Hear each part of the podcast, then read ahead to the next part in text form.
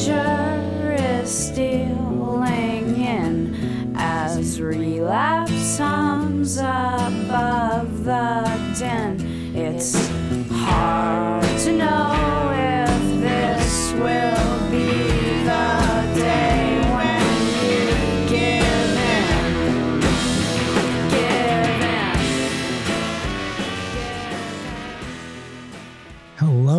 welcome to episode 396 of the Thinking Poker Podcast. From Catonsville, Maryland, I'm Andrew Brokos.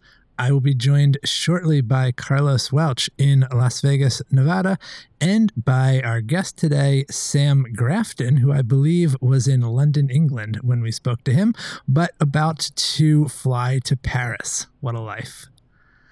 I imagine most people will know Sam, but in case you don't, Sam is a longtime professional player. Uh, we first had him on the show in 2014. He was on episode 75. He was already an established high stakes player then, and he's only gone higher since. Uh, he's now a regular on the nosebleed circuit, which is why the super high roller circuit, maybe more accurate, uh, which is why he's living this jet setting lifestyle. We were fortunate to catch up with him in between the PCA and the, uh, I guess it's EPT Paris, which is where he was flying off to. Uh, Sam is for for people who lament that we don't have characters in in poker anymore, or that they've all been replaced by GTO bots. Uh, I think Sam is a great refutation to that. Sam is bursting with character. Sam also knows his solvers very well, knows his game theory very well, and we get into that in this interview. But I think Sam is proof that you can still have a big personality despite uh, really understanding strategic poker and the mathematics of poker at a high level. Uh, Sam is also a commentator for many different poker venues, so you may recognize his voice even if you didn't realize that you had heard him before. And he's just an all around, I think, smart and entertaining guy with uh, a good head on his shoulders, both in and outside of the game. Sam also appeared on episode 144 in 2015, but it has been quite a while since we spoke to him on the show, so I was very glad we had the opportunity to get him back on here. As I mentioned, uh, we do have a decent amount of strategy talk in the episode, so we're going to get right into it. Of course, if you do want more strategy segments from us, you can hear Carlos and me talking strategy five days a week by joining our Patreon, www.patreon.com slash thinkingpokerdaily. That will also get you entered into a drawing to win a free one-month starter subscription to GTO Wizard. Last request I'll make of you. Uh, episode 400 is coming up fast. So this is 396. So just a few more episodes, and we will have a huge milestone on our hands. And we were thinking about what we wanted to do for that. And uh, Carlos suggested that we have clips of some of our favorite moments from you know throughout the 10 plus years that we've been doing the show which is of course a great suggestion but i was also a little daunted by the idea of trying to go through 400 episodes uh, it's actually more than 400 because we had a few that were like you know 98.5 or, or something like that but you know 400 episodes worth of content. That's probably I don't know six seven hundred hours of of the podcast. Not that I would listen to all of it, but I was daunted of, by the idea of trying to find some clips, and uh, certainly will contribute our suggestions. But uh, Carlos had the further good suggestion to uh, try to get you all to assist us with this. So we would love to hear from you.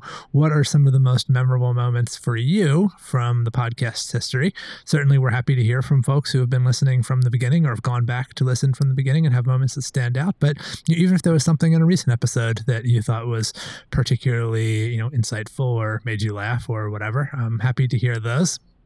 Of course, the more detail you can give us, the better. If you have a timestamp, that's great. But if you just vaguely remember, like, oh, it was really interesting when uh, Jamie Kerstetter was on the show and she was talking about such and such, that's still a good starting point. So we would love to have input from as many of you as possible into what you consider some of the most memorable moments from our uh, coming up on 400 episodes.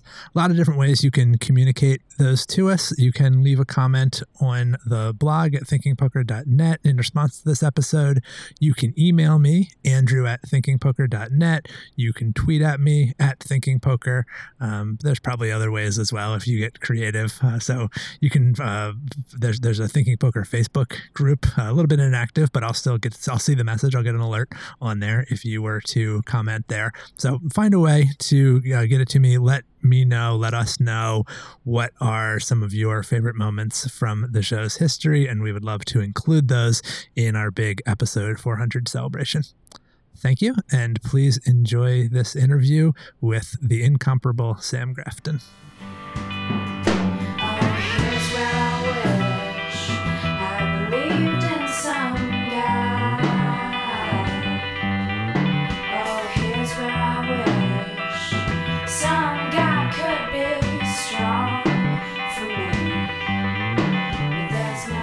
So Sam, the the last time that you were on the show was 2015, and uh, at the I think it's even been a few years since you and I have spoken. By the way, so it's, it's nice to talk to you again.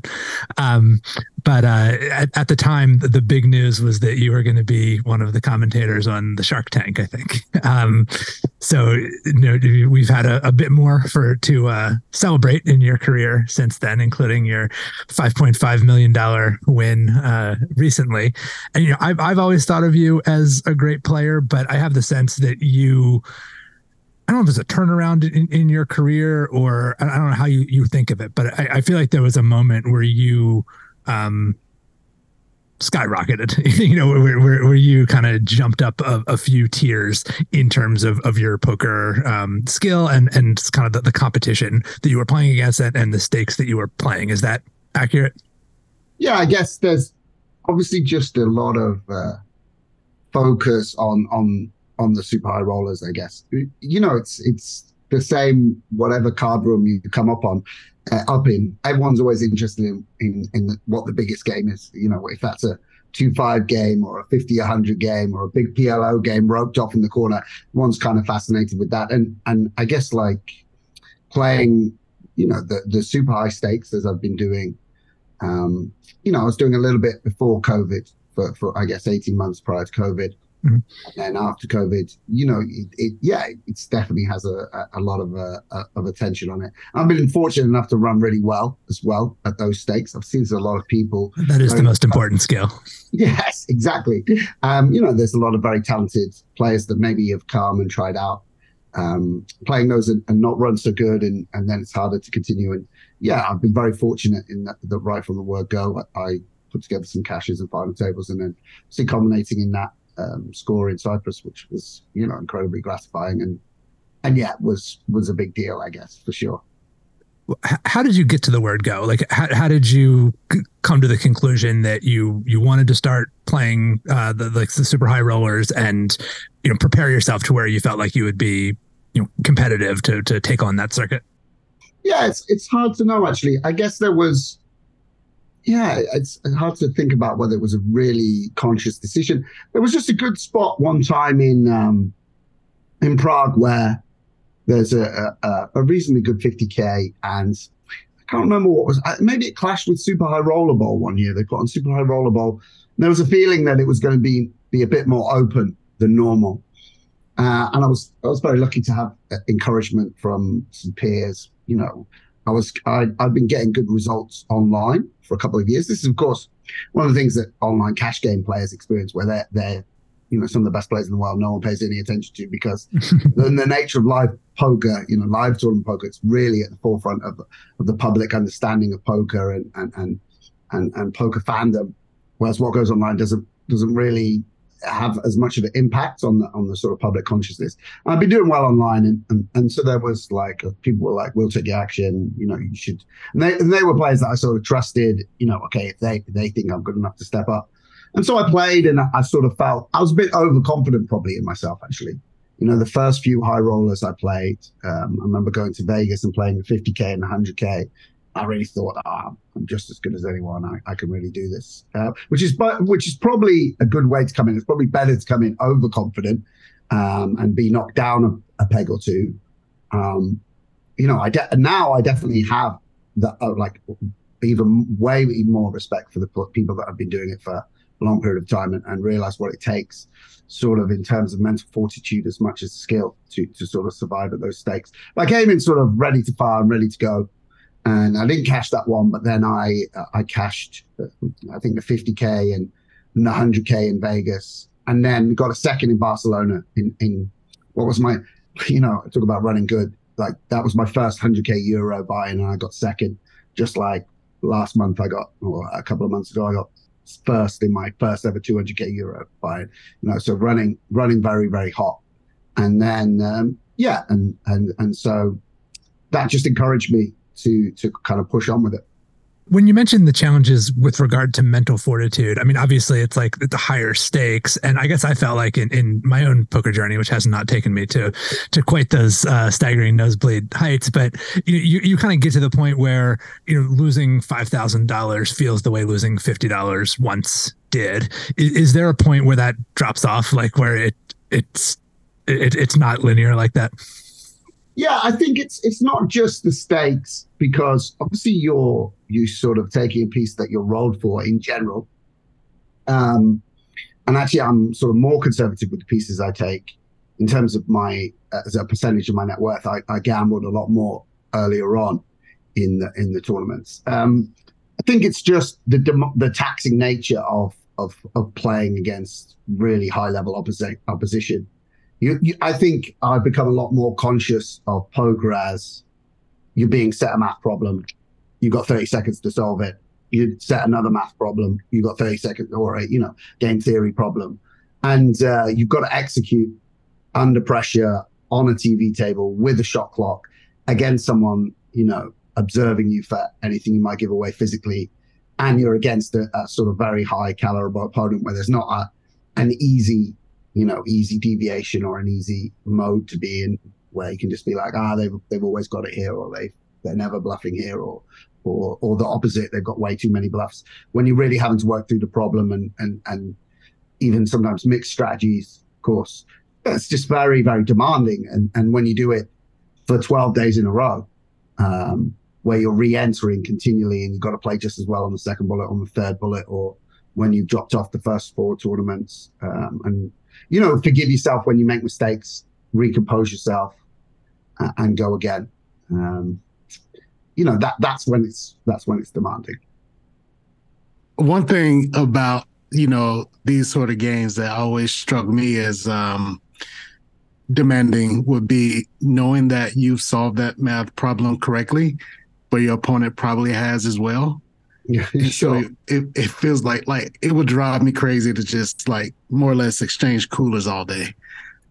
Yeah, of course. I mean, I mean, fortunately, I mean, we are, I am making mistakes and other people are making mistakes, and then, of course, you know, the the nature of having like you know just one recreational at the table could really like throw off the dynamic. Now you might want to play a different way. You know, of course, that that that's what what makes it even more demanding is now now that you're playing multi way you know, uh, with someone who's VPIPing a lot, right? You might want to switch to an exploitative strategy. It's just, okay, I've got a good hand, just start putting in money.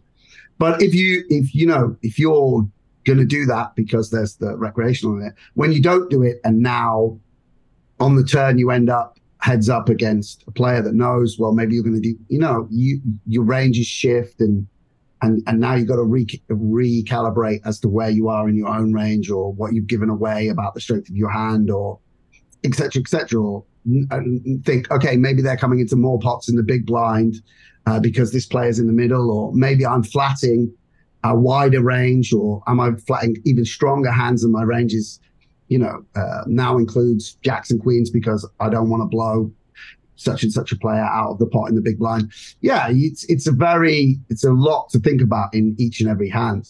Um, so so yeah, it just I mean, it's just very, very challenging, basically. And and so it makes me think about the guys that have been doing it for for four years, five years. Um, you know, since you know, there's there's guys like Ike, Dan Smith, Sir Watts, uh, Tim Adams, you know, who've been doing this for eight years at, at the highest level, and and what that must sort of take to to still remain motivated and and at the top. And yeah, it just it also it involves like um, adjusting your lifestyle a little bit as well. over the course of the year because, of course, you know, poker. I, I saw Feraldo do a funny tweet the other day, something like, um, "We don't do this because it's easy. Uh, we do this because we thought it was going to be easy." You know, I love that guy. yeah, so yeah. endlessly hilarious. And and yeah, it's it's like you st- you started off playing this game and you sort of yeah. one of the great things was you didn't have to adjust your lifestyle at all and you could just do exactly as you wanted the rest of the time and you could goof off on trips and and you know I, have and now uh, you know you've got to be prepared to to play long days and challenging final tables and, and such like so, so there's also a kind of adjustment to your lifestyle and, and your approach and yeah all of these things yeah, I, I, think that's part of why I felt like there was a, a sort of seismic shift in Sam. Uh, that I, I, always thought of you as sort of like the, the goofy, um, like you're describing, and the sort of like, oh, I can play poker and just kind of like have a good time and, and do whatever else. And now of sudden, I was like, oh, this guy buckled down. Like he really, he really put his back into it, and, and the results are showing. Yeah, it's really nice to see. Obviously, I, have been very fortunate in, in the way that the sort of hard work and studying has translated into results because obviously that's there's no guarantees of that. And then I'm trying to catch up. I think you know with the lifestyle of of of that that's something I need to work on if I'm going to continue to do this over the next two or three years. Because, of course, again, at the beginning, you're just kind of like, oh, I just play like the odd good one, jump in, or okay, like I play a normal World Series schedule, but there's going to be these two high rollers where I'll make sure I'm a bit more rested. But, you know, for instance, going to Vietnam, um, you know, there's a, there's a, you're playing a high roller every day, or, or in Bahamas, actually, I ran deep in the main events. But had I not done, there was a 25k or 50k or, or you know i was going to play my first 250k and, and, so then you need to be uh, you know sharp and, and, ready to roll. So are you doing the whole thing? I mean do you have the the workout regimen and and the no, nutritionist no, so and the got, mental game I'm coach and... we've got we, we unfortunately this little this should end in me saying so now i'm doing all of these things. But no i'm not i'm not very good at that and that's something I need to get better at. And, you know, as I say, it makes me look look at the guys that, that, that have done it over such a long period of time. I mean, it's also managing. You know, um, I think a lot of people as well. Like no matter what stakes you're playing poker, uh, particularly in the early years of poker when you're very obsessed with it, you can kind of feel disconnected from um, reality and, and, and what your friends are doing and, and the day to day. And and that's also something, you know, it's such high adrenaline to play high stakes. I mean, just this week, obviously, I you know, I was very lucky. The PSPC was a great event, and and I cut loose on the last couple of days, which was really really nice. But obviously, I did have a sort of eleven big blind all in with twelve left, with four point five million up top. And you know, in the moment, I didn't feel anything, but but slowly that numbing wears off, and you realize, yeah, I had a this twenty two big blind pot was worth, you know, nine hundred k in equity or whatever. Yeah. In a tournament where, you, you know, you, like you have all all of yourself in the sense that you know you swap, so people you want to give money to as well. I mean, it's just it's just then hard to come back and and and readjust to to to real life and do the chores that you've got to do and and be a normal human being. And I, I think that was a something I felt when I was first in poker and so obsessed with poker, I disconnected a bit from reality. And then I found much better balance. And I feel like sometimes recently with with playing really high stakes, you know, I'm a bit bit cut off from from reality, you know, um, just because of the obsessive nature of studying and playing, you know, reading newspaper or, or, or making sure that you're, yeah, just understanding what the rest of the world is up to. It is a little bit harder. Well, the traveling too, I feel like is is contributing to the reality that you're just Absolute stone worst thing about it, isn't it? I mean, traveling is just going on airline flights and like the jet lag and stuff is absolutely abysmal. Really not fun. Obviously, it's it's very exciting to go to places. Uh, you know, a lot of these tournaments are. You know, I'm going to be going to Vietnam for the first time, and that's going to be brilliant. I'm going to make sure I have ten days at the end to see a bit of Vietnam, and I'm super super excited about that. But yeah, the you know continual booking of flights or making sure you're there and yeah, working all out the visas and ESTAs and all the stuff you have to do is very it's very hard. I guess even just moving the money. I mean, maybe, maybe there's better things set up when when you're like a super high roller. Like my experiences of playing in Europe was just even like when you think about oh, it's not trivial to just like have ten thousand euros. You know, like that. There's there's expense involved in getting that. Yeah, of course, of course. Like maintaining the liquidity, right? So, you know, with do, do you want to, you know, it used to be, oh, you keep, well, just keep USDT on exchanges, and then you know you're seeing them fall, or yeah, don't have that, uh, don't have that, um, don't have that uh, coin or whatever it's called. You know, it's it's unraveling or it's pegged to this or that. You've got to worry about all sorts of things. It's, yeah, it's very very difficult, and and yeah, that's not why you get into poker or the part of it that you love or, or really enjoy. And, and actually, some of the obsessive uh, work that you're doing to get good at poker kind of makes you even less suited to the day to day sort of bureaucracy of living, uh, of, of getting through things and doing things efficiently. Yeah, I, I, can imagine when you're like, oh, I'm going to be playing poker for hundred thousand dollars. I can afford to spend an extra thousand dollars on a flight and not even think about it. But like, you maybe can't, or at least shouldn't. yeah, or just but but yeah, but but unfortunately they don't. When you turn up late for your flight or whatever because you you're living in cloud cuckoo land, they don't. You know, you can't unfortunately say, "Hey, I'm Sam Grafton. Do you not know what I do?" Let, like, of course I'm going to be 20 minutes late for for check-in. They they say, "No, you can't come on the plane." so yeah. How have you found the? Uh, I mean, I guess it sounds like you knew a, a fair number of the people before you you got onto the circuit, but is is it kind of like clicky or or were you you know part of part of the the circle now? Like what what's the social uh dynamic like? Yeah i think i think as everyone says the camaraderie is is really nice. And actually to play where you're always well looked after you're playing eight-handed you're playing with a shot clock you get given the best dealers you get various perks. And that's it's it's very very pleasurable. And and sometimes when i'm plunged into a tournament that I'm playing. Uh, fortunately, PokerStars, where I play most of the live stuff, we don't we don't do ten handed anymore. But if I'm ever suddenly playing ten handed or, or, or nine handed, or you know, people are taking advantage uh, of the amount of time allotted, so there's no shot clock, and they're, and they're taking egregious amount of time, it can be very very frustrating, and you realize how how lucky you are. Of course, there is a little bit of um, sort of sublimated competition between us. You know, it, it, obviously, if I'm winning, someone that is in close proximity is is losing. If if I'm having a great year, someone's ha- a very talented poker player is having a bad year, and so yeah, sometimes that comes out a little bit, or there's a little bits of, of, of politics, and you know, and, and, and you're, you kind of aware that you're continually being sort of, you know, we, we, I'm sure, I obviously study a lot of tape and I'm sure they study me. So there's a kind of sense you're, you kind of, there's a bit of peer review going on at all times. You're very, very scrutinized, right? So, so that can, that can impinge a little bit on the dynamic, but I think in general, uh, everyone's pretty good. And, and by all accounts, I think, think the scene is, you know, I, I don't, I'm played long enough to say with certainty. But I think I think the high roller scene is, is as good as it's ever been, and a lot of that I give credit to you know some of the top guys, um, you know, Kale or Tim. They're they're a bit warmer and more open than than the than people have been in the past, and, and so there's kind of a friendly dynamic away from the table and and and to, to a large extent at the table. It's, it's reasonably good. How about with the um I I probably shouldn't call them whales, the, the recreational players who are who are playing these things. I mean, I, I think for for some people who are on the high roller circuit, it's very natural that they would kind of uh, fall right into rubbing elbows with like an oil executive or or whatever. And I feel like with your your politics, or at least the, what little I, I know of your politics, um, that might be a little bit more of a, a conflict for you. Yeah, of course. I mean, there's yeah, the, the, well, firstly, there's obviously a lot of like the VIPs are absolutely great guys, and and you know, um, one or two have become really really good friends. Um, I mean, I'm thinking of Alpen particularly as is one of my closest friends, and and actually has been an amazing journey from being a recreational player to being, I think, one of the top poker players in the world.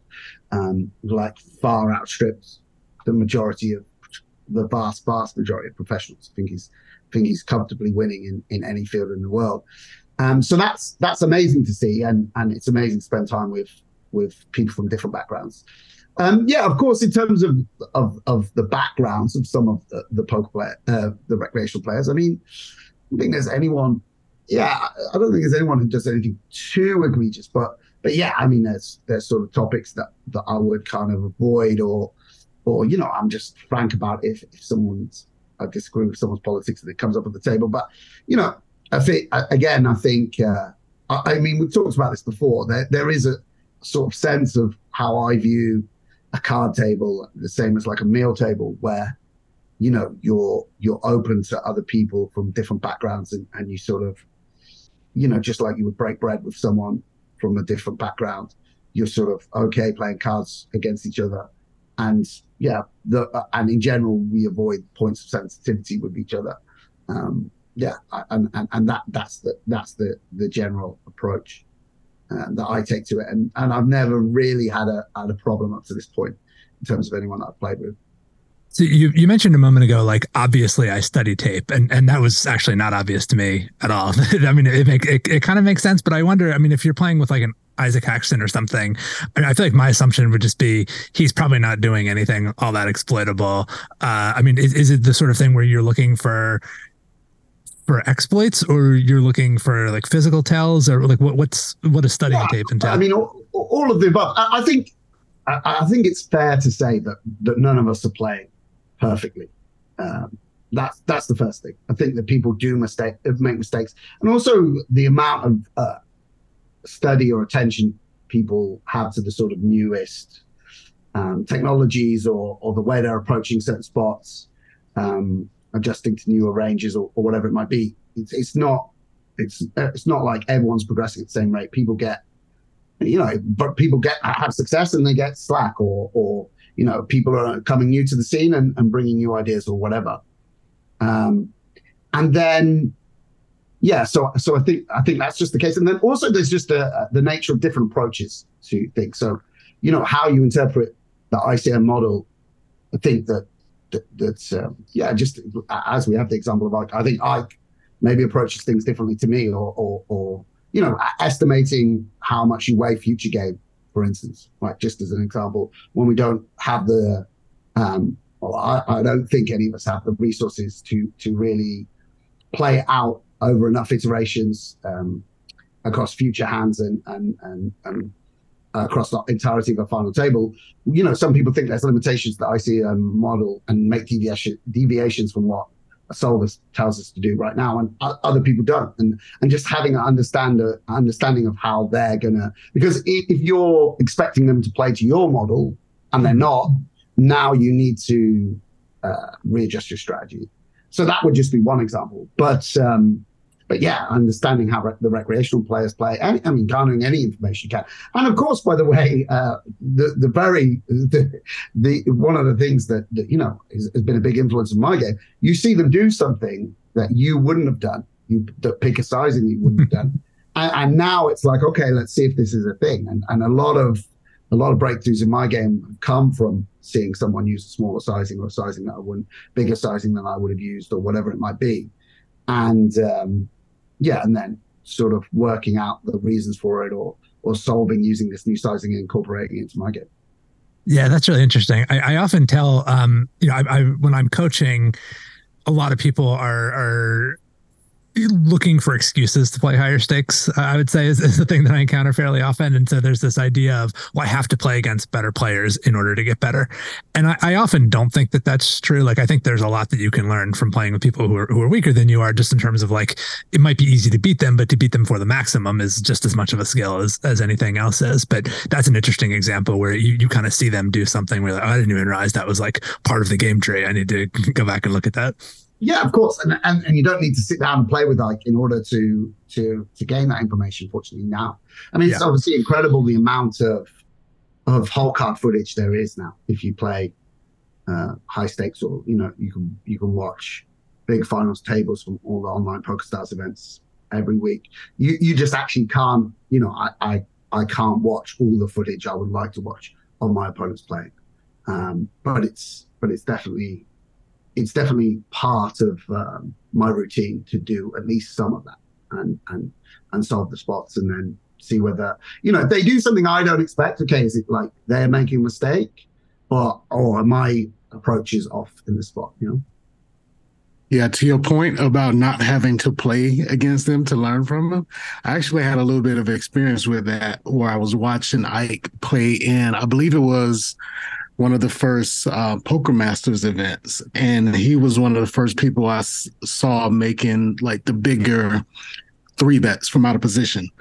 And so I kind of studied that and some of the other things. And at the time, I was writing for um, Two Plus Two magazine, and so I wrote an article about what I learned from watching Ike. And he was kind enough to uh, read my article and let me know if I made the right assumptions. And he said I did a lot, and and you know just from some of the things I observed. So yeah, Yeah, cool. I would never want to play against him, but uh, I did learn from watching him play, so I can confirm that that's the thing. Yeah, he's a, he's a real he's a real gent, of course, and and and the perfect example, um, you know, of the, of the sort of person I'm talking about who's been doing it for so long, and it's quite quite really quite remarkable what he's uh, achieved over the last yeah the length of an extraordinary career. Are there people um, who you would point to as as being particularly intimidating to to play? I mean, obviously, a lot of them are like uh, extremely strong players, but uh, even just like their table presence or something, uh, it's sort of above and beyond their like card skill that makes them particularly uh, intimidating. No, I wouldn't say that. I mean, I'm quite comfortable now at most tables, and and, and you know, I've played enough hands and been in enough um, high pressure situations. Actually, I re- really remember listening to a podcast with Tom Hall once where he said about how you can see players that have gone really deep in the World Series main event or in EPT, and then they're sort of hardened by it. And I, I feel like I've sort of done enough now where I am qu- quite hardened. Very occasionally, though, I, I am at a table with someone new. Yeah, just quite recently, we in Cyprus, Ben 86 was playing. So, you know, there's like a table where it's like, Ike, it was like Linus, Ike, Ben 86 or uh, something like this, you know? I also, I also remember the Madrid main event. I came down to play early. It's like two, 250 big blinds deep. And it was Dvoris, Mikita, Linus, Ike, Limitless, like, and another cash game player. And, you know, I had one of those if you can't spot the fish at the table you know, moments. Um, just because of the name. You know, I, I mean, I, I sort of joke about, you know, I was like, Linus did a four bet or whatever, and I was like, "Great, this is the sizing. I'll be, I'll be using this sizing if I four bet." You know, I, it, we're- I actually I played a hand against Ike, which I, which I ran afterwards, which I very clearly, I very very, I had a set against him. I very clearly messed it up and uh, to, to sort of had a takeaway afterwards about it. You know, and and and you know, so, something I've started to study more, just because these, uh, if you want to, you want to play these early levels, is a very crucial crucial area of the tournament. You know, we obviously in the in the one that uh, I was fortunate enough to win, you had to register from the beginning, and it was all pro tables because it was the recreational players were segre- segregated into a, another side. So again, you you know, it's Linus, Patrik Antonius, etc., etc. Pe- people who are going to be a bit more familiar with 250 big blinds deep. So yeah, I mean, th- there are occasional moments where I'm sort of I sense the the lineup, or or I ha- have a moment of oh, I'm playing live with with Ben 86, like a, a, big idol of mine, uh, and you you you just sort of take that in, and then okay, you get, you get on with the job in hand, and you know, I, I, you know, as as as we all know, it's it's their two cards against your two cards. You know, at 40 big blinds, there's, nothing really he can do to me that that I'm not going to be able to cope with, fortunately. There, there were rumors. Uh, I think um, I, I like they were they were fairly credible a few years ago before there was there was quite such good public facing solver technology that maybe some of the like higher highest stakes players had had stuff custom built for them you know essentially like solvers before solvers before there was po you know that, that maybe some, some of the highest stakes people had had access to that already. Do you have any sense of whether that's like is there you know something better than the solvers that uh that carlos or i might be using that um that maybe some of the like higher stakes people have that, that they've just you know had custom built for themselves that you're aware of No, not not that I know of, but of course, I, I mean, I wouldn't wouldn't put it put it past them. That I, I mean, I'm certain that if they did have it, they would be very cautious about. Like, like me. I mean, put it this way: if I had it, I wouldn't tell you on this podcast.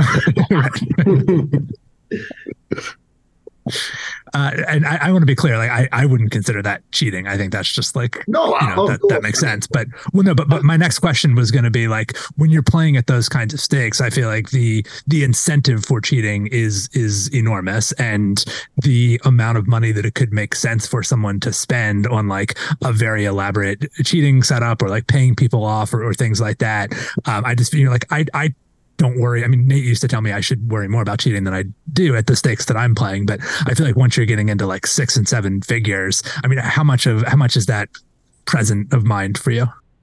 Hmm, that's interesting. I mean, in general, I, I don't. I'm, I'm I, you know, I, I try and be quite open-hearted, and, and maybe maybe I'm even naive, but but certainly with the community we we have at the moment, I feel quite trusting of everyone.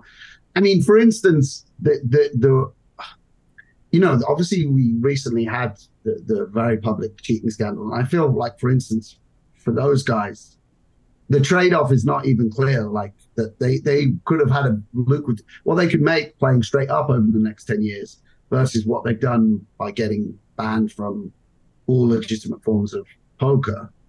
I don't know, maybe they they they messed up. I mean, in, even in terms of like a like a strat or whatever, let alone how disgusting it is.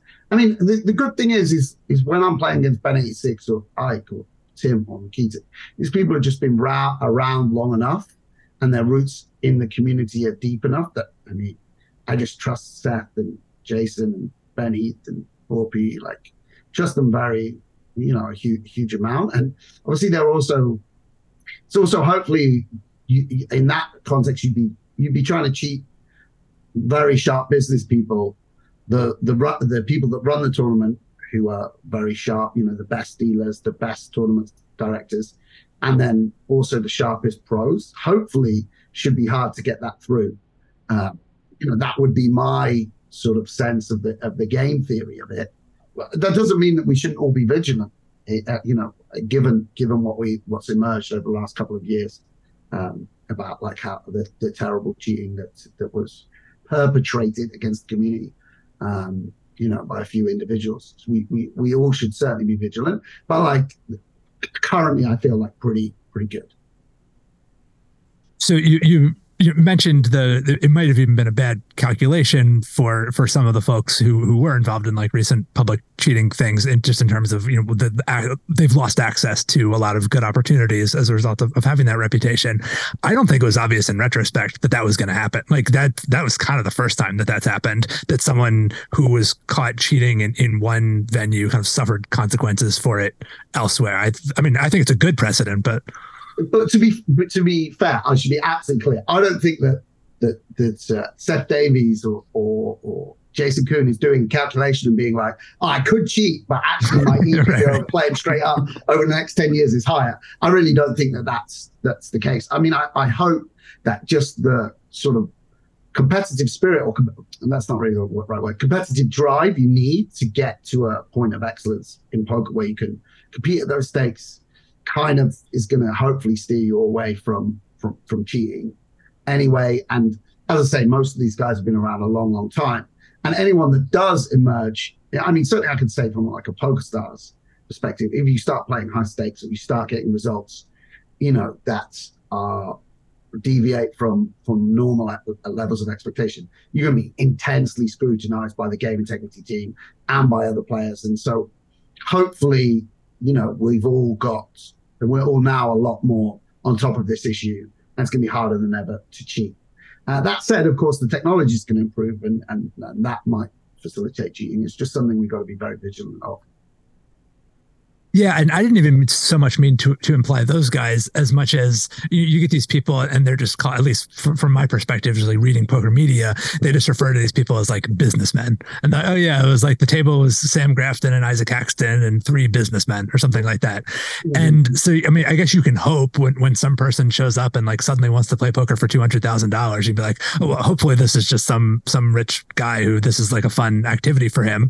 But I guess I would wonder, you know, maybe there's a reason he's willing to invest two hundred thousand dollars to play poker against people who are obviously much better than he is. Yeah, of course. I mean, I don't want to get too too defensive about about this world, but I would assume that that's just a uh, that's why you've got to be incredibly cautious if you as a high stakes professional or any kind of professional poker player get invited to a home game to play. Oh, there's this great home game. I'll put you in. You're playing. You can't lose. You're playing against huge fit. That's where you're likely to get cheated. Playing in, in the kind of arena that I am, where, yeah, let's just talk about the, you know, the EPT, like the best staff, the best tournament directors.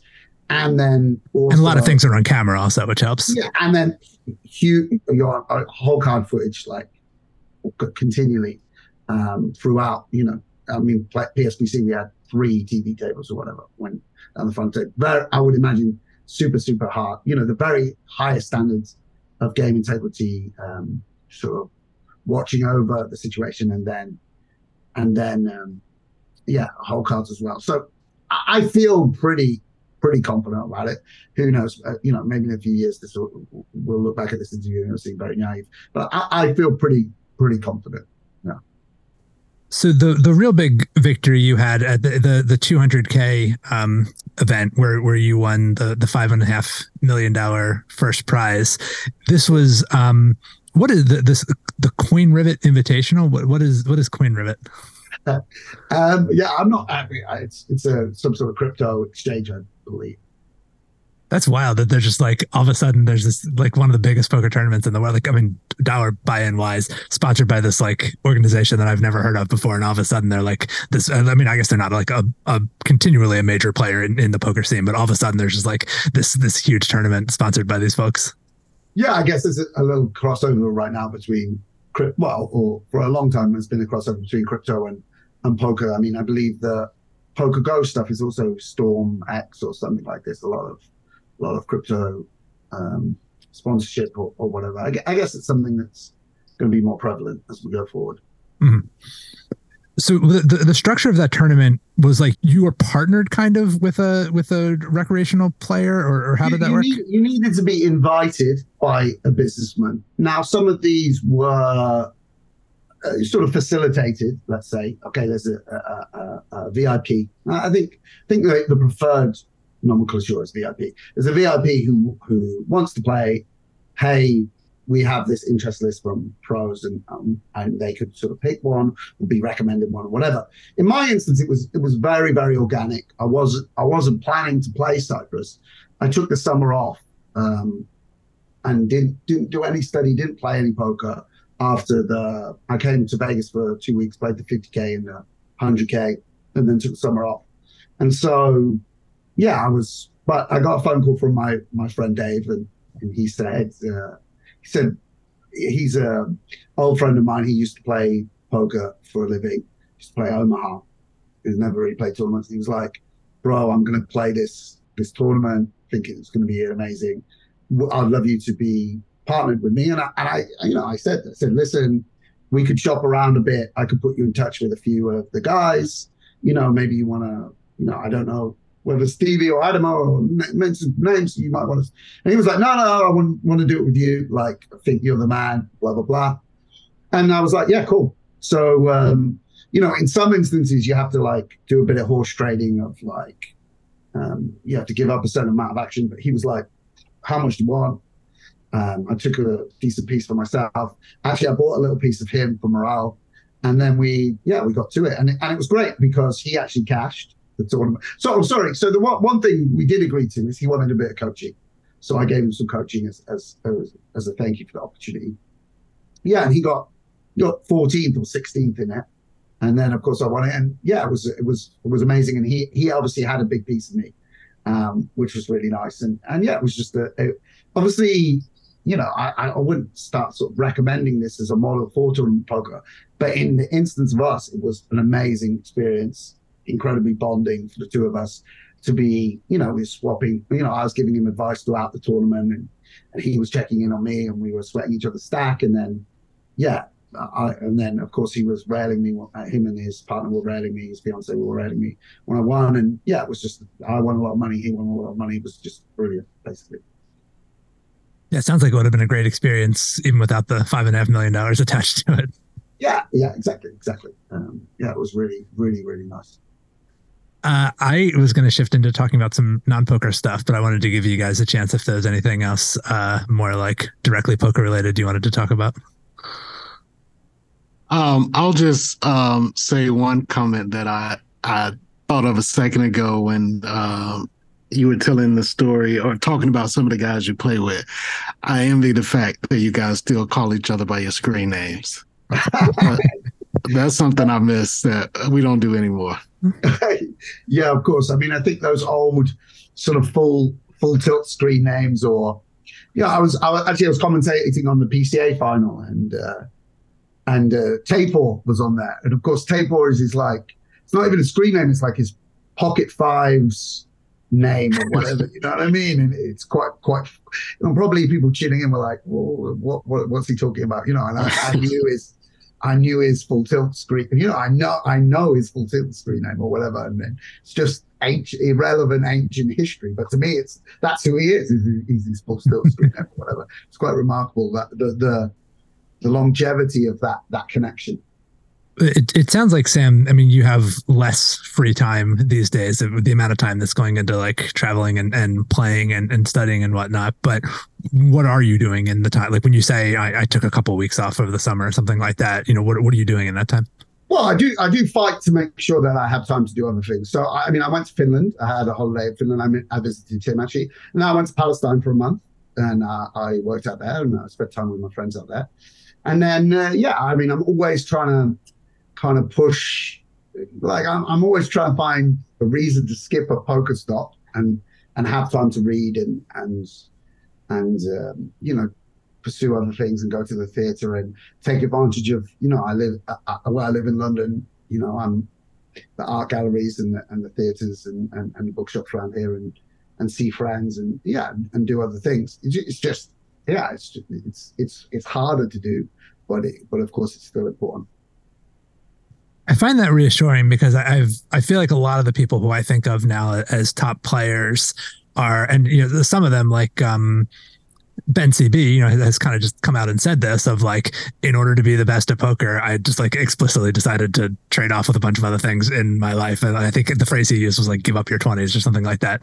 But, um, you know, the, the and, and I think it has not been like I, I think it has not had good effects for, for some of these people that they've kind of. But, but uh, by the way, I mean, I, I, don't want to like reignite that inverted commas controversy or whatever, but I mean, I, I was I, someone was saying that to me, and I was just saying, I was said to them, I said, listen, I went to the club a lot when I was in my 20s, and I, I go to the club in my 40s, and it's a lot better in your 20s. You can't just like put it on hold and be like, yeah, like fun and girls and backpacking and these things I'll do in 20 years time. I mean, it's it's just there's times and seasons to life, and yeah, it's it's a lot harder to be up, be on the dance floor till 4 a.m. when when you've got a bad back and like yeah, all, the, all the, the things that I have. Yeah, now yeah. But that's what I mean. Like it's it's it's reassuring to see that it is possible to like be a more well-rounded person who is still partake. I mean, in like in, in fun things and in in you know culture things and reading and going to museums and like it's it's possible to do that and and still be a top poker player. Like you don't have to turn into just like a, a poker grinding machine. Yeah, I mean, yeah, I, I guess you're uh, you're you're sort of complimenting me there. I'll, I'll, take that. Obviously, yeah, it's it's it's it's something I've I put it this way. It's something I I do kind of fight hard to do to, to to carve out some space to think about other things. Um, and and you know, I, I, I guess this podcast will be listened to by other sort of aspiring players or whatever, and and I, I think that that is is important just because it can it can pass you by otherwise. I mean, I I just had this the Bahamas where I really did not get to know the Bahamas. I know nothing more about Bahamian life or culture or music than I did before I went there. Now, it's kind of excusable. There's a lot of poker. I happen to run really deep in both the main events. It's great. But, you know, if you went to every poker stop across, you know, Bahama, uh, if you went to Prague and Barcelona and Paris and Vietnam, etc., etc., and you really didn't, you know, you could do that and really not gain anything from it in terms of your understanding of of different places or cultural art or having time to just you know get to know people. And and and that that to me is like is a mistake um, for sure. Now you know it's quite quite understandable the other point that, that perhaps Ben CB is making which is you know in order to succeed in a very competitive career you need to make some sacrifices and you you need to work hard. I mean that, that's that's also true. And and i'm not saying that i have the the balance completely right right? Um you know maybe i'd be even better if i if i did make a few more sacrifices but but it, but it's it's something that I that I spend some time thinking about and and you know I, am I mean I missed the WSOP main event for instance, which I think a lot of people just would never do. and also maybe it's just a huge error. Like I mean, I'm I'm I don't feel like I have the. Uh, I'm not I'm not sort of uh, now we're talking about this hey, I've got the the answer. That might be just a huge pump, but you know, I, I, like I need to find a month off somewhere or extended period because you know having a weekend off is not really the same as having you you, you can kind of feel like yeah, really um, like a cloud lifting and you're really able to think about other things when you take a week off or two weeks off or even even a month off and really able to like read with a, a bit with more focus and, and and attentiveness or listen and talk to other people with more focus and attentiveness when when you're not in the in the sims and in the in the pressurized situation of poker you know I mean, of course, it's ironic I'm saying this right now because I'm going Bahamas, then I'm going to Paris, I'm going straight to Vietnam. I'm going to be, you know, all over poker and just thinking about poker. But you know, there will be a, a two week holiday at the end of Vietnam where I won't think about poker and, and I'll be about exploring Vietnam. And and you know, I but of course, again, that I'm very privileged. If I had two kids at home, you know, I, w- I perhaps wouldn't be able to make that time. So, you know, a lot, a lot of the guys on on the scene as well, they have extra responsibilities which I don't have. Now, what I what I really want to believe, and I realize you may not have adequate perspective on this, but what I really want to believe is that it it's not a trade off. That that somehow you're like a better poker player as a result of um, indulging these other things. It's not like oh, I could be an even better poker player, but I take vacations. Um, is there? What's your reaction to that? Well, yeah, I mean it's it's it's it's specific to the individual, of course, but I mean for me, you know, if I'm gonna have longevity, you know, I, I mean, I'm not I'm not planning on ending this career tomorrow or like I'm just gain on my EV for this year and then be out. So I want to sort of, yeah, have a have an extended career. So I want to live my life while I'm playing poker. I'm not doing this now so that oh, when I'm 50, I'll retire and then I'll start enjoying myself, or then I'll start learning about the world, or then I'll start having meaningful friendships, or or or you know good relationships with my partner, you know, or whatever it might be. Um, I want to sort of collect knowledge, wisdom, understanding, um, you know, have time to contemplate things and, and, and, and forge friendships at, along the way. I don't want to also, I mean, for me, it's slightly different because I didn't get into poker until I was like 28, 29. But like, I don't want to lose all of the friendships I had before or the connections I, uh, to, uh, to my interests that I had, that I, that I cultivated before I got into poker. You know, I, again, I, I don't want to sound aggrandizing. I, I, I think that, that I don't think that I have the trade-off, if if you allow me to use that term again, completely right. But I but I do think that, you know, you, you, uh, yeah, I, I do think that you can play very strong, very competitive poker and still have other interests. I, I, I do think so. What are you reading now, or what would you have you have you read anything recently that you would recommend? Um, yeah, I mean, I'm always I'm always reading. Yeah, um, I've been reading Deborah Levy recently, who's like uh, who's um, British. Well, she's was born in South Africa, but she's British novelist uh, by all accounts. Moved to Britain at a young age, and she has a, a sort of she calls it a living autobiography, a sort of trilogy of, of of memoirs, loosely connected memoirs. So I'm reading, and now I'm reading one of her novels. She's pretty she's pretty interesting. I mean, so for instance, like the third, the third one is called um, it's called Real Estate, which is about her relationship to. In later life, her children are leaving the the house that the flat that she has, and it's about her. It's about her relation. The, the the the title, I guess, real estate is related to sort of unreal estate of like the imaginative places that we live, or the you know she has a sort of um, she's sort of precarious to some degree, even as a reasonably successful novelist, and writes in a, a, shed in someone else's house, and is having to leave that shed where she's written her books and, and find somewhere else to write. And she has a flat, which, I mean, of course, it it's it's sort of gendered because she's a divorced woman and her children are leaving, and it's about her home, and and she has things, she has objects she's collected for the house that she's going to live in. She's like, all painting is like that will be great in that the home, like the the the, the, the house that I eventually own. but she hasn't ever got round to buy, it. but buying that house. And it was sort of resonant with me because I've often thought about where I live, or am I a Londoner, or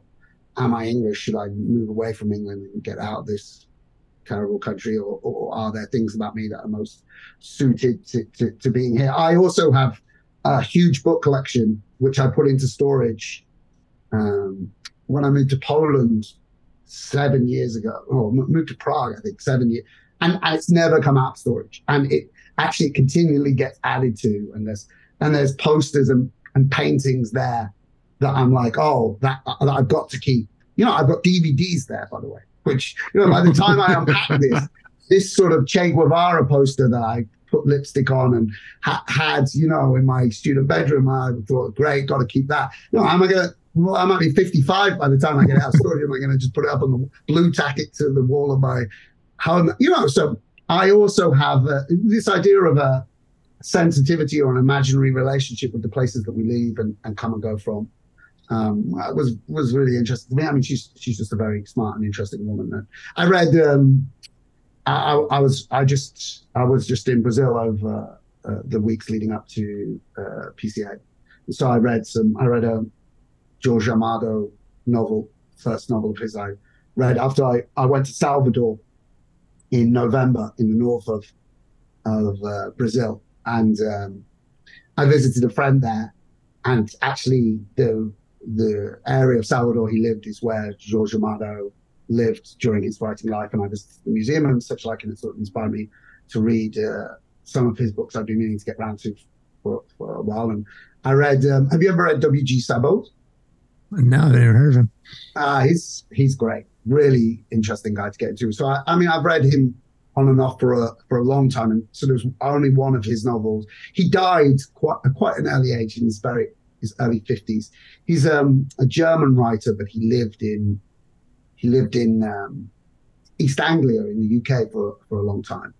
And he has a book called Austerlitz, which is, he writes these books which are, they're written as if they're auto, as, as if they're sort of autobiographical writing. Like the, the narrator is someone that must be very close to Sebald himself. And he puts in photographs, which, because I've read a bit about him, I know are sort of fake, but they make it seem sort of um, like documentary like. And in this, he has a relationship.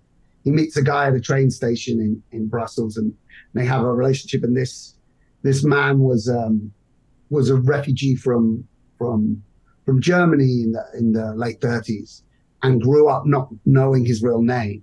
Was given a, a Welsh name, grew up with a sort of Welsh identity, only to have it revealed at 16 that he, he, he was in fact German and Jewish, and and and so it, it's it's about about the Holocaust, about memory, but then it's also about sort of he's a he's a he he studies architecture, so there's lots of discursive. I'm not making it sound like a, thrilling book to read, but it's it's it's a, it's about history and Euro- European history and the connected nature of uh, the hidden memories of of sort of of architecture, of civilization, of, of a sort of Walter Benjamin's idea of like all documents of civilization are also documents of barbarism. You know, the the the, the sort of um, yeah, the connection. You know, what they, they meet in this this Belgian train station, and it's about yeah, Belgium's relationship to the Congo and and exploitation there, and and, and the connection between different different disasters, catastrophes of, of European history. Uh, it's I mean, he's just a, a really amazing, amazing writer, Sebald, a great person to spend some time with. Well, speaking speaking of European history, uh, tell us uh, about this experience you had where you're reading a book about uh, World War II and you run across a mention of your grandfather's name. Oh yeah, of course. I mean, that was oh my gosh. That yeah, that I jumped out of my. That's a very Sebaldian moment, by the way, as well. That that kind of uh, to be suddenly connected with something across time and space. That, that that these currents of history are are, are there uh, running through everything we do and in the nooks and crannies of the buildings and, and the streets that we live in. Um, yeah, so I mean, just to recap for those that didn't didn't sort of see it on Twitter or, or whatever, I was reading a history of World War II by Max Hastings, just sort of revising uh, that period of history in my mind. Because um, I've read some very specific books about aspects of, of World War II, but a generalized history I hadn't read for a very long time. And I got right to the end of the book, and what made it more, even more poignant than it seems from the quotation, is he's he's in general he was making the point of you know the end of World War II and the and the joy of D Day and VE Day wasn't you know uh, sort of the end of end of suffering for a lot of people. He talks about people who you know um, then were interned in prison camps and died, or you know died were freed freed and and you know had to trek across Europe and died of starvation along the way, or you know the the the the, the tragedy of Eastern Europe being then occupied by the Soviet Union and the, you know partisans coming back down from the, the hills and being purged or or what have you. And and then the anecdote it comes upon an anecdote about my grandfather, where it says, you know, the gunner Bob Grafton, um, you know, about him going out to to the Far East, um, and then um, the fall of Singapore and him him getting on a boat and, and fleeing to Burma and then being interned. But it, it, this is the one anecdote he he sort of mentions where, you know, it, it ends with the lines uh, about, um, you know, it, it, was an amazingly positive story because Bob, my granddad, married his doc, and it shows and he quotes the letters between them. You can find on my Twitter. Very very. Uh, moving letters that he wrote from from a prison war camp in Japan, and so, you know, it makes you feel super blessed that amongst all these terrible stories of World War II, that the example that, that, that the historian uses of a, of a story that ended well is the reuniting of my grandfather and, and my, my grandmother. And yeah, it was just, I mean, it was, it was, it was beautiful to read it and, and seemed like, I, I mean, yeah, such a coincidence as well to, to actually read it without being forewarned that there was an anecdote about my grandfather, and it was it was amazing experience. Yeah. Well, that was a much better last question than I was going to close with. Thank you, Carl. Very nice. Uh, Sam, anything you want to leave us with? No, that's great. It was. It's always nice to talk to you guys, and and of course, this is like, you know, I don't know how long this podcast has been going, but very very long time. Obviously, I'm. Very, yeah, we, we just passed ten years. Yeah, it's, it's just amazing uh, uh, as as what you've done of sort of uh, this long, long, long discussion with, with poker players and the poker community that you've had. So, congratulate you both on on uh, on the hard work it must do. It must be to keep keep it up and running and and produce such high quality stuff. So good for you guys. Well, the the uh, it provides the impetus to catch up with old friends like you. So, thank you for that. Pleasure, mate. Pleasure. All right, safe travels. Take care. Thanks, guys. Okay. Okay. Bye, guys.